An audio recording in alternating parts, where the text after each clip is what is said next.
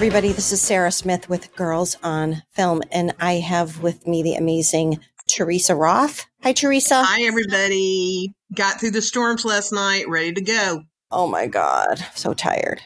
And we are welcoming today a friend and a wonderful lady that I admire so much, Miss Stacy Shuker Reece. Hey, y'all. I'm so excited to be on Girls on Film as it's it, it makes me feel like I'm back in the 80s and I'm in a Duran Duran video. You are. exactly. We can do that.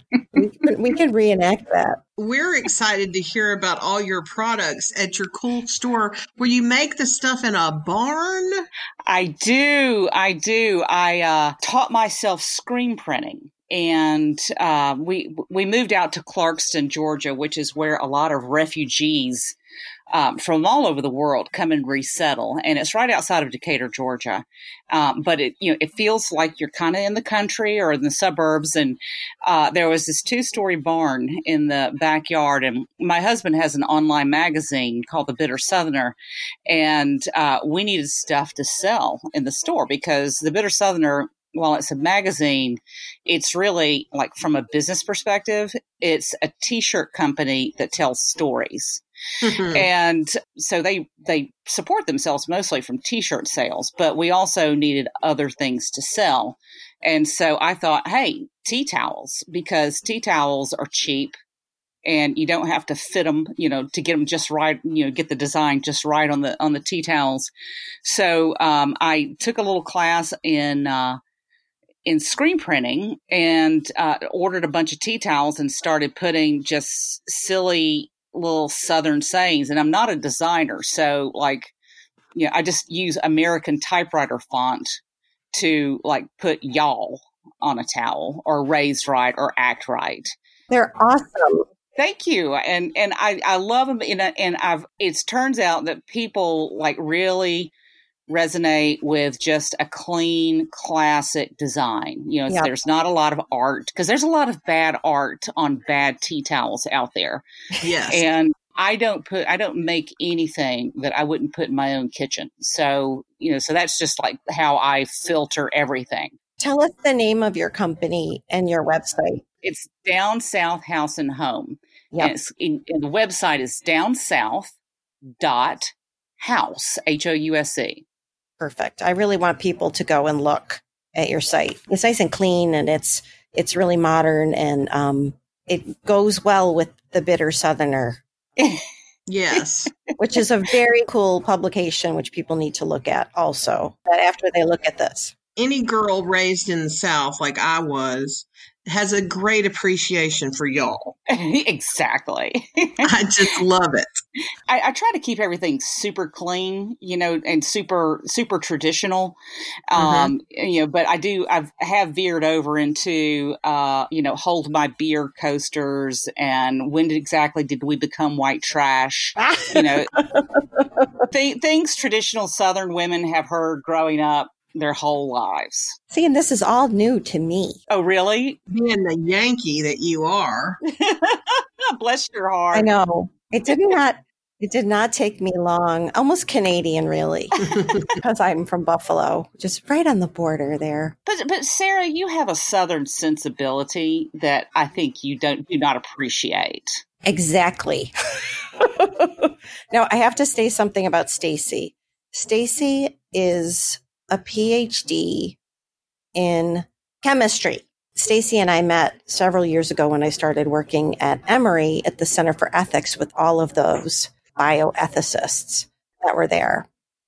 And we just connected quickly. Mm-hmm. She has such a exuberant personality and is one one of very few women that has this level of education and interest, etc.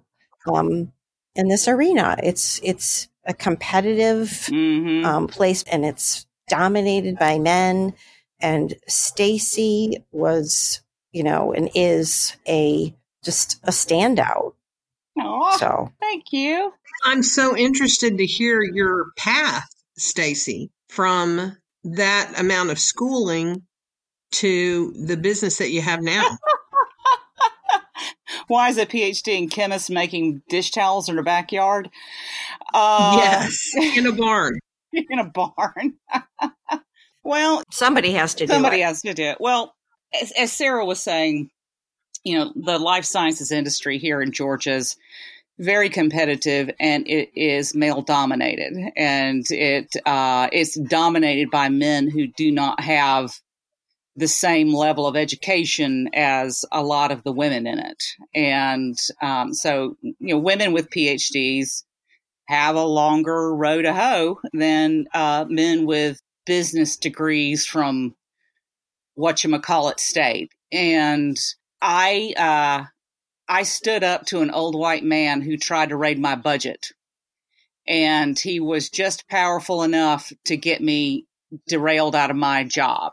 And, and it was a pretty, pretty, uh, visible job, uh, in, statewide. And, uh, and so, you know, all the people that all of my contacts that I had across the state were, you know, very nice, but they wouldn't return my phone calls when I was looking for another job. So I'm over 50. I'm a woman in a male dominated field. And uh, you finally have to come to terms with the fact that you're you're just not going to get another job like that. So uh, I was just determined that I'm never going to let old white men determine my uh, my success in life. Right. And if I got if I've got to make dish towels in a barn in my backyard, by God, I'm going to make dish towels in my backyard in a barn and um, and it's been a long it's been a long road to hoe, and it's you know finally starting to grow in in a meaningful way. Like I was at 900% growth from last year until, wow. you know, until we had a pandemic. And uh and then, you know, and, and I still, you know, people are still buying, but you know, everybody's like they're thinking about canned goods and toilet paper. Right. You know, dish towels are really low on their list of of things, but of things to buy right now. But you know, but but it's starting it's starting to come back now that people are starting to you know adjust. But it's uh it's one of those things that I need. I, I realized at my age I can never depend on other people for my livelihood because I am like milk right? You know, I have an expiration date and I'm not going to become more employable the older I get. Mm, sad right. but true. Yeah. I'm I'm glad that you're talking about this because reinvention for women over 50 mm-hmm. is something I think about every day. Uh, Therese has done it and mm-hmm. I've done it and it, it's not easy. And it is a really, really important thing, though, I believe, to be able to do. So that's just, um, that's one of the reasons why I wanted to have you on here, Stacy, because a lot of, um, a lot of women who are fans are doing, are, you know, facing this right now. Yeah. You know, reinvention. Yeah. And, um, how do you do it? And how do you how do you accept it? It's it can be frustrating. And you and I have had more than one cup of coffee about this. And we we have this. because it's like I ask myself, I have a, you know, why is a PhD in chemistry working in a barn in her backyard doing screen printing? Um, because you know, it's it's one of those things where I just simply can't let other people dictate my future, and that was where I that's where I was, right. and um, you know, fool me once, shame on you.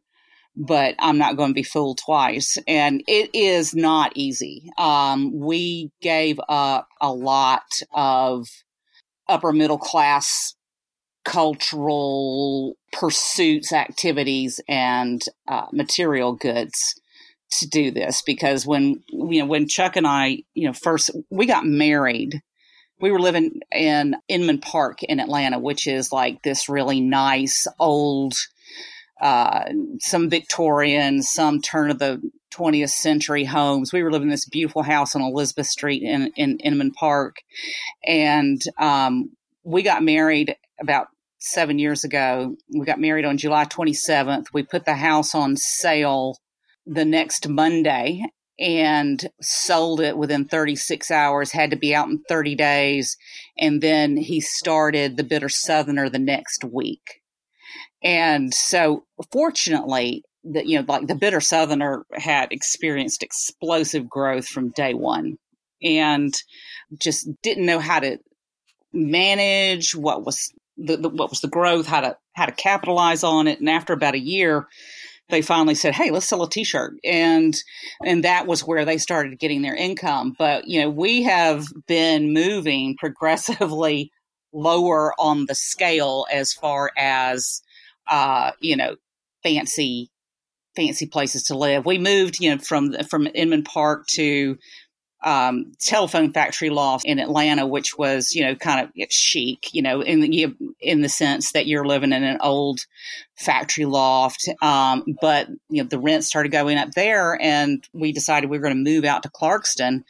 And thank God we did because we've got like really reasonable to live out here. You know, we've got a backyard, we've got a barn, um, but we still are. You know, my husband has gone from being you know, a spendthrift to being a coupon queen. I mean, that man can save money like nobody's business. And like I am a skinflint by nature. You know, it's like if you can't it means like I don't I hate to throw stuff away like jars, like mason jars. I do not throw away mason jars because you know you're going to need them even if you need to nail them to the roof of your shed so you can store nails right? I mean, it's like I have depression era thrift in my bones, you know, and Chuck is the total opposite. And now he has become the discount queen. He can, he can work a Kroger uh, coupon like nobody's business. And, you know, and that, that is very cool.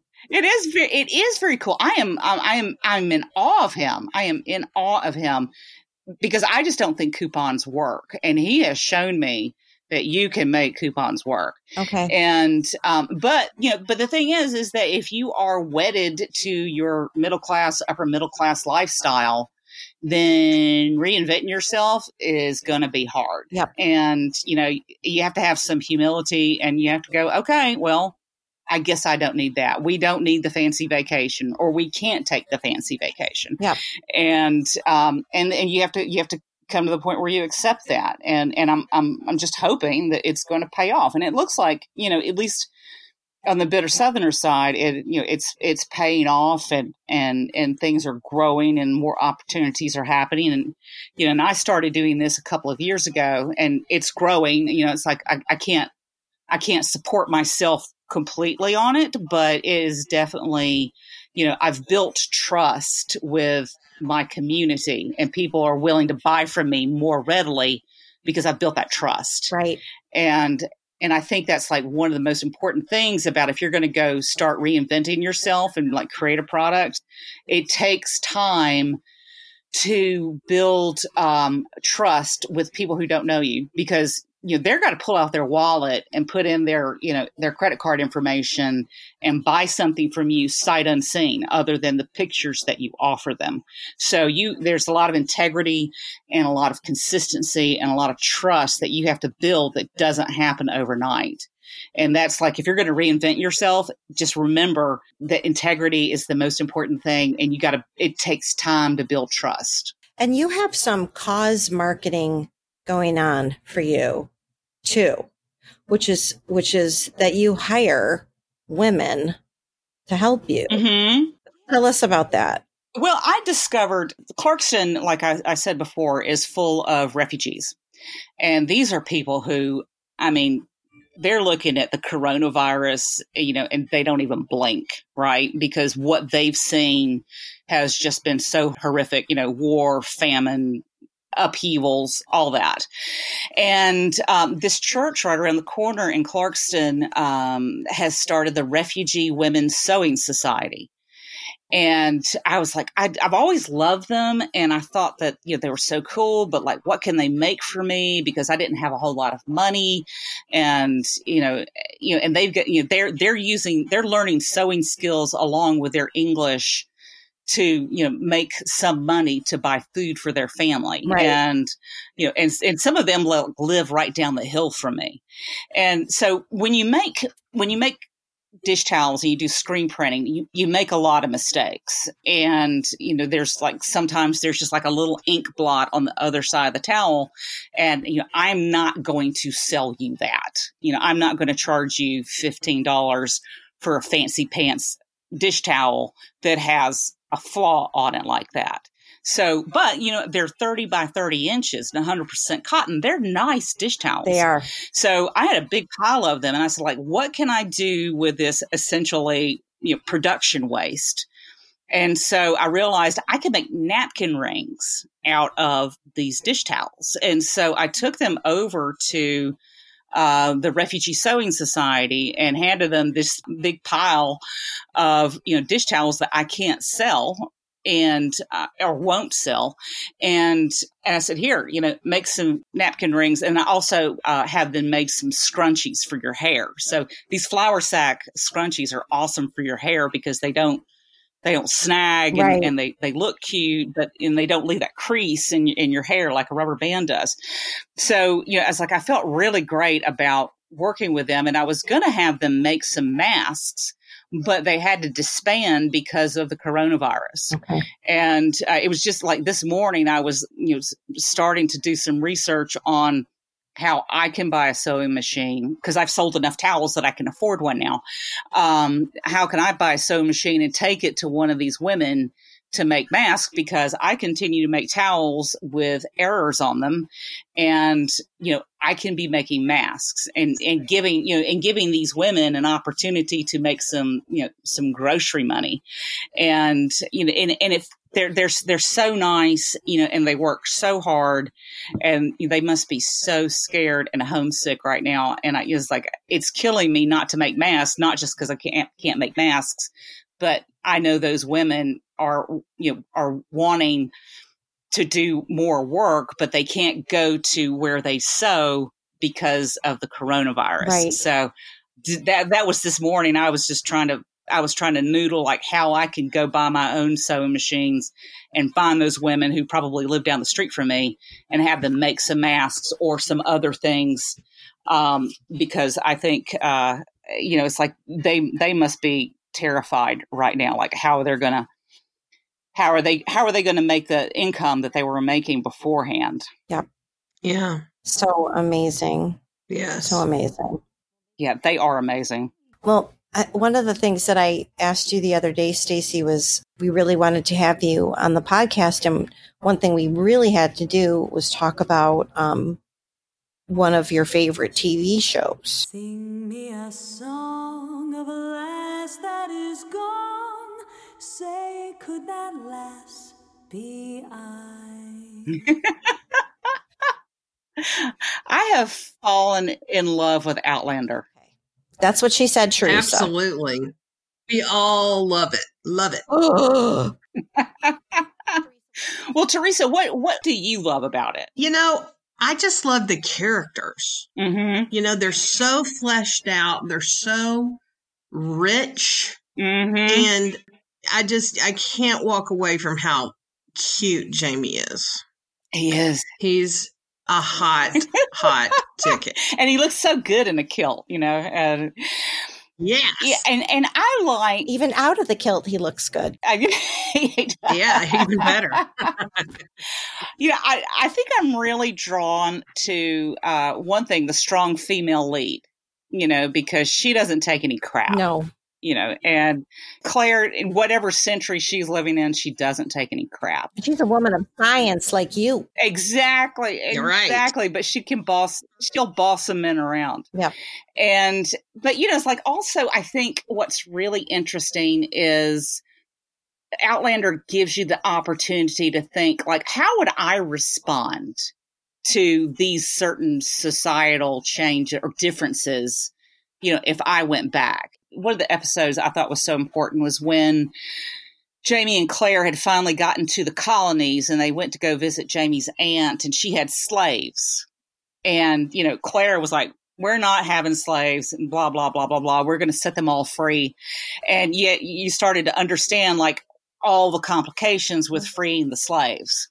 And, you know, because you know like growing up in the south you know you think oh you know if i lived back before the civil war i would have let all the slaves go free you know and and it gives you like a different point of view about how complex that whole system of inequality was. And economics.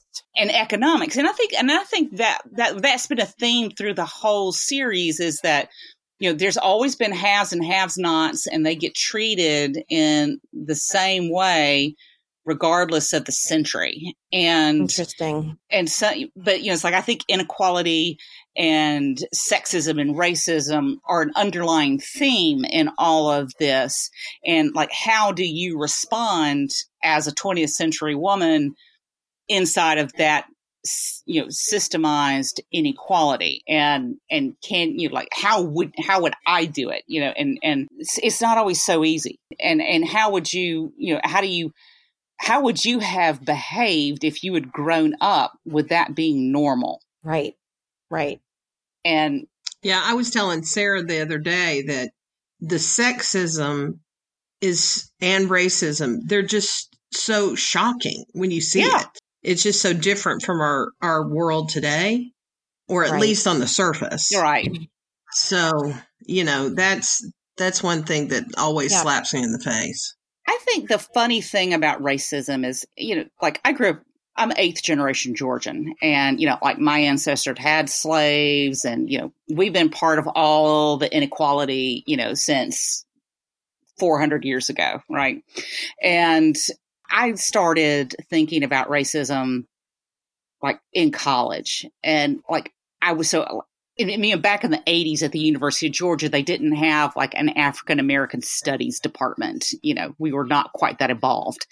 And um, so I just like started reading used books about racism. And, you know, it's like every time I thought I wasn't racist anymore, I would like something would come along in my life and would make me realize I'm still racist, you know, and and so finally, I just like about the time we started the Bitter Southerner, I just like gave up thinking I'm not a racist. I'm just not as racist as I used to be, and I just got to do better when I know better.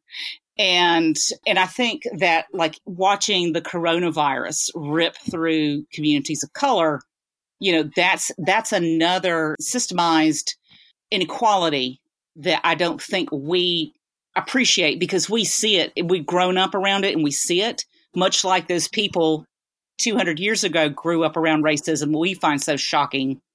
You know, like what's shocking about now? I'm dumbfounded. Hmm. Me too.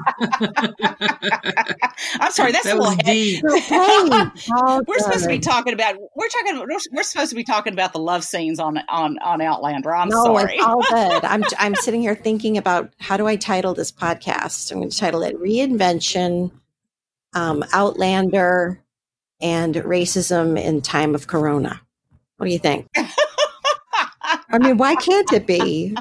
This is just an exceptional time. Sure. For sure. Well, may, maybe that's another reason why we like Outlander because it really touches on deep, deep subjects and makes us think. I have to say, my some of my favorite favorite episodes of that show are from this season when America, well, they're in America, and um, the fir- very first season. And I really think my favorite episode, besides the the wedding episode, which is always amazingly hot and wonderful. Um, yeah. Is the second episode of the first season where she's starting to get acclimated to the castle and she's trying to figure out how to be productive and exist in the castle, let alone that she's been transported yeah. back in time.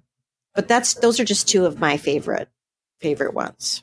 I would love to hear Miss Sugar what yeah what you think about that. Well, you know, it's like uh, she was also imprisoned down in that basement, right? And and you know and the the responsibility of being a healer was you know almost foisted on her, right?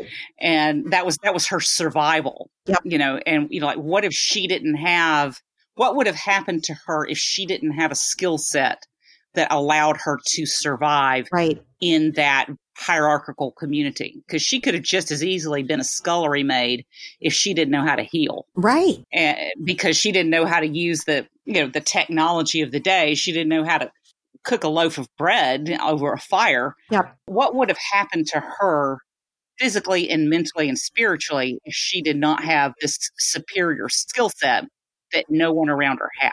Right and talk about reinvention Yes, she did reinvent yeah. herself. She reinvented over and over and over again, and thematically with science and medicine, but every time new, every time in a different environment, every time with different people, every time with different circumstances and outcomes. Yeah, just like when they went to Paris. Right. Reinvent, reinvent, reinvent. Maybe that's another thing yes. we like about her. Yes. Definitely. Yeah, it doesn't matter what century she's in, Claire's in. She always reinvents herself because she she goes she goes back and, and, becomes a doctor in the 1960s, which is something women didn't do. A surgeon, a surgeon, no less. Yeah, and and becomes and, and bucks all traditional roles for women, and and it's it's kind of like Claire never fits in wherever she is. Oh, I relate to that. She, yeah, I know. You know, it's like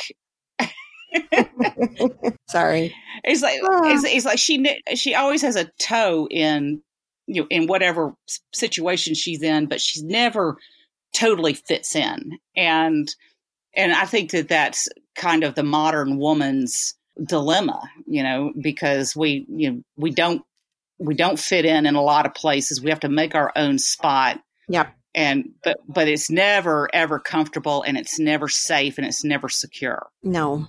And that's why um, I think it's so impressive that you have reinvented yourself, Stacy, from where you were in a position of science in the community and education to uh, a person who is mastering technology and online e-commerce, which is very tricky. It is. Um, and very current. It really is. It's complicated. You know, we started this podcast and there was nobody, we started this two years ago and there was nobody doing, there were no like women, women doing what we're doing. Yeah. Yeah.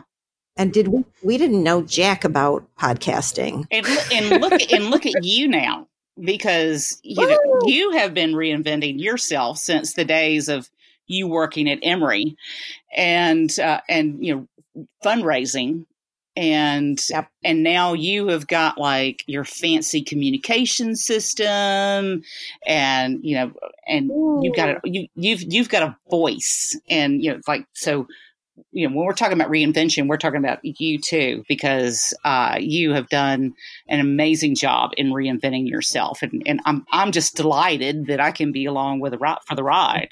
Oh, this is the you're gonna be you're gonna be back on the horse with us again soon. get a, get a, get on the saddle. but you know, when you're talking about social media and the technology, it's like yep. when I first started, you know, got my job with the state of Georgia in 2008, you know, Facebook was really just like what the young millennials and the millennials were young back then, you know, they were using that to like talk to each other. And, and, and, you know, 2008 eight was when the, uh, the, the Great Recession was just starting, right as I was starting my new job and yep. my marketing budget got cut by like $75,000, which was all of it. And, right. Uh, and I, so I was like, I have got to find a way to communicate across the state. So I started using Facebook and Twitter. You know, Instagram wasn't around back then. And everyone was looking at me like I was crazy. And, you know, I was like, hey, y'all, y'all all got to get on LinkedIn and Facebook. And they were like, I don't know. And, and so, but, you know, it's like I became a pioneer of social media in economic development.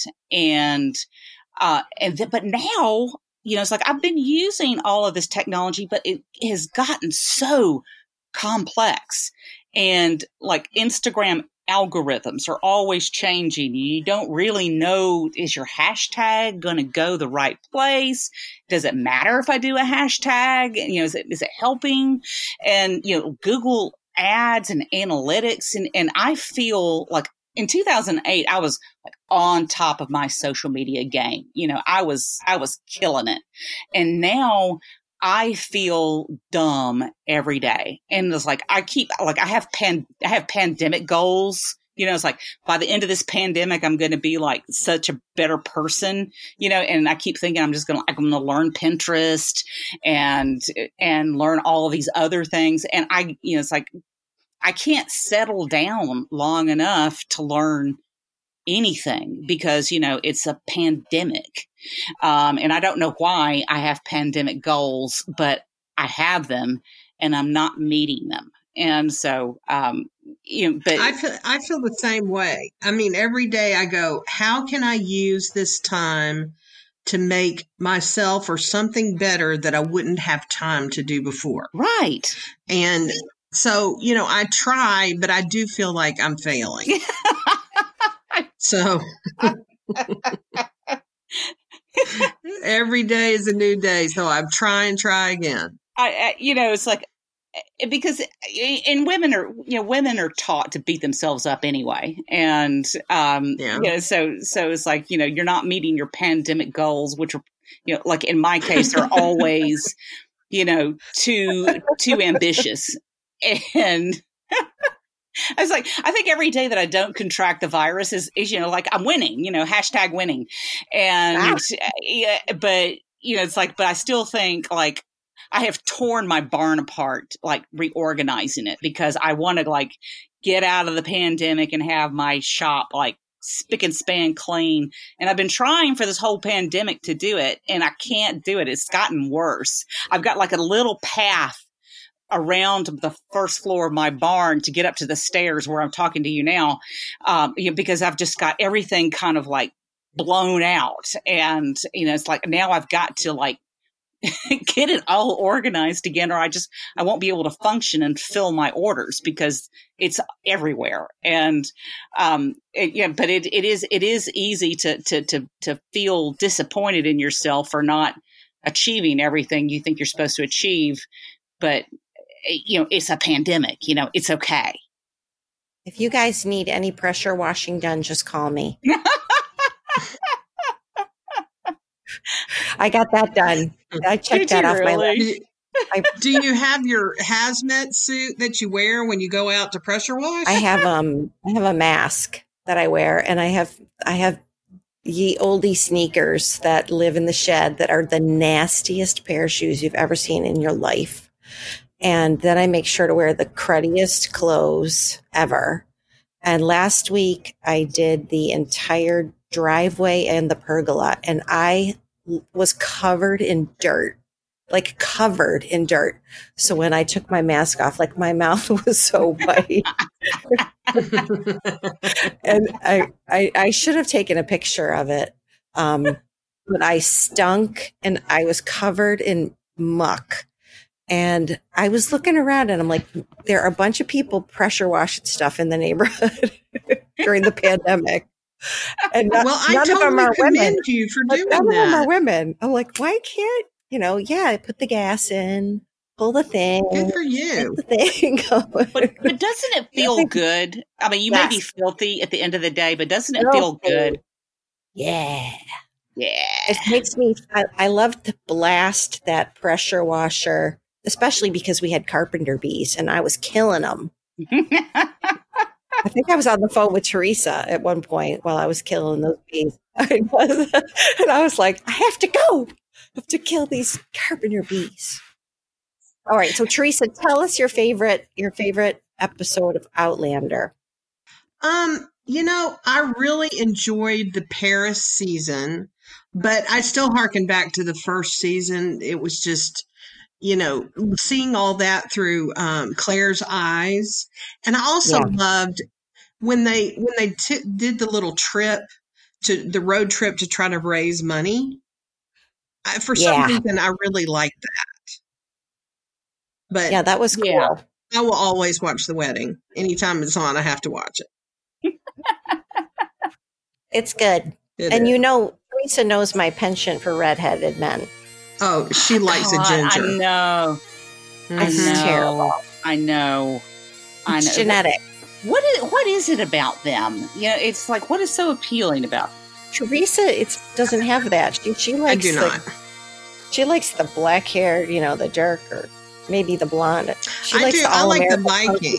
I like the Viking, the blonde hair and the blue eyes. Thor. Yes, She yes, Thor. absolutely. But me, I'm like, put any redhead, redheaded, pale, freckly man that walks by, and I cannot handle it. It's something so richly Celtic, you know. It just, it, I, yeah, maybe it is. Maybe it just is passed down through the genes, you know. But It is because it's a Neander. I told my my boys know this about me. They're like, my our mother is weird, and they're like, Mom, that's a that's a uh, genetic marker of the Neanderthal man. Is What? red hair. red hair, Really? Yeah. Yes. Unless they're pulling my rope Wow. or string or whatever. Well, I'll I'll just say that gingers are rare, and that's why you love them because they're rare. hmm I, it's like more no, it's a, it's like a physical, like a thing. Mm. Like I would chase them down the street.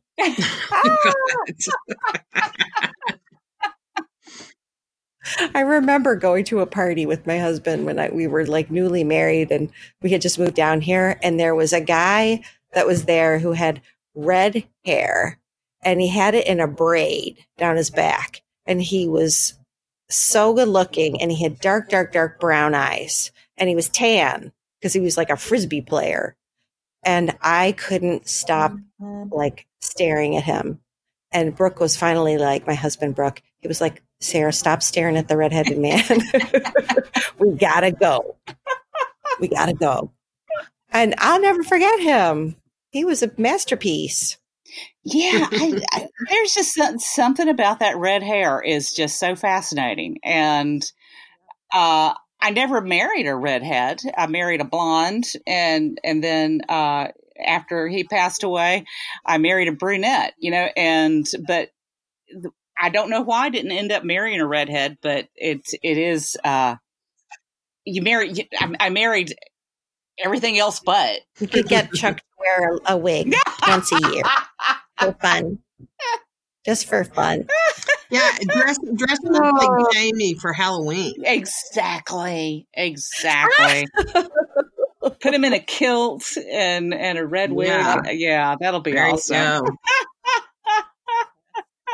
go. All right, ladies. Well, I, we're going to call it a day for this crazy podcast that we just recorded. And it was Oh, so it's been so much fun. fun. So So much fun. fun. So much And- fun. Thank you so much, Stacey. Oh, thank you, Teresa. Teresa and I want to come out and see your barn and we'll bring some egg salad sandwiches or something like that. Y'all come see Mm. me. Y'all come see me, and then and, Yeah. and we'll do another. We'll do one for my podcast. I'll have y'all on my podcast and take you up in my barn. We'll do another podcast and talk about something else because I think we could talk all day long. Yes, Hello. we'll have we'll have some sweet tea and potato Yes. salad and just talk about the South. You want to take us out? All right, everybody. We are girls on film, and we are out. That's great. It starts with an earthquake,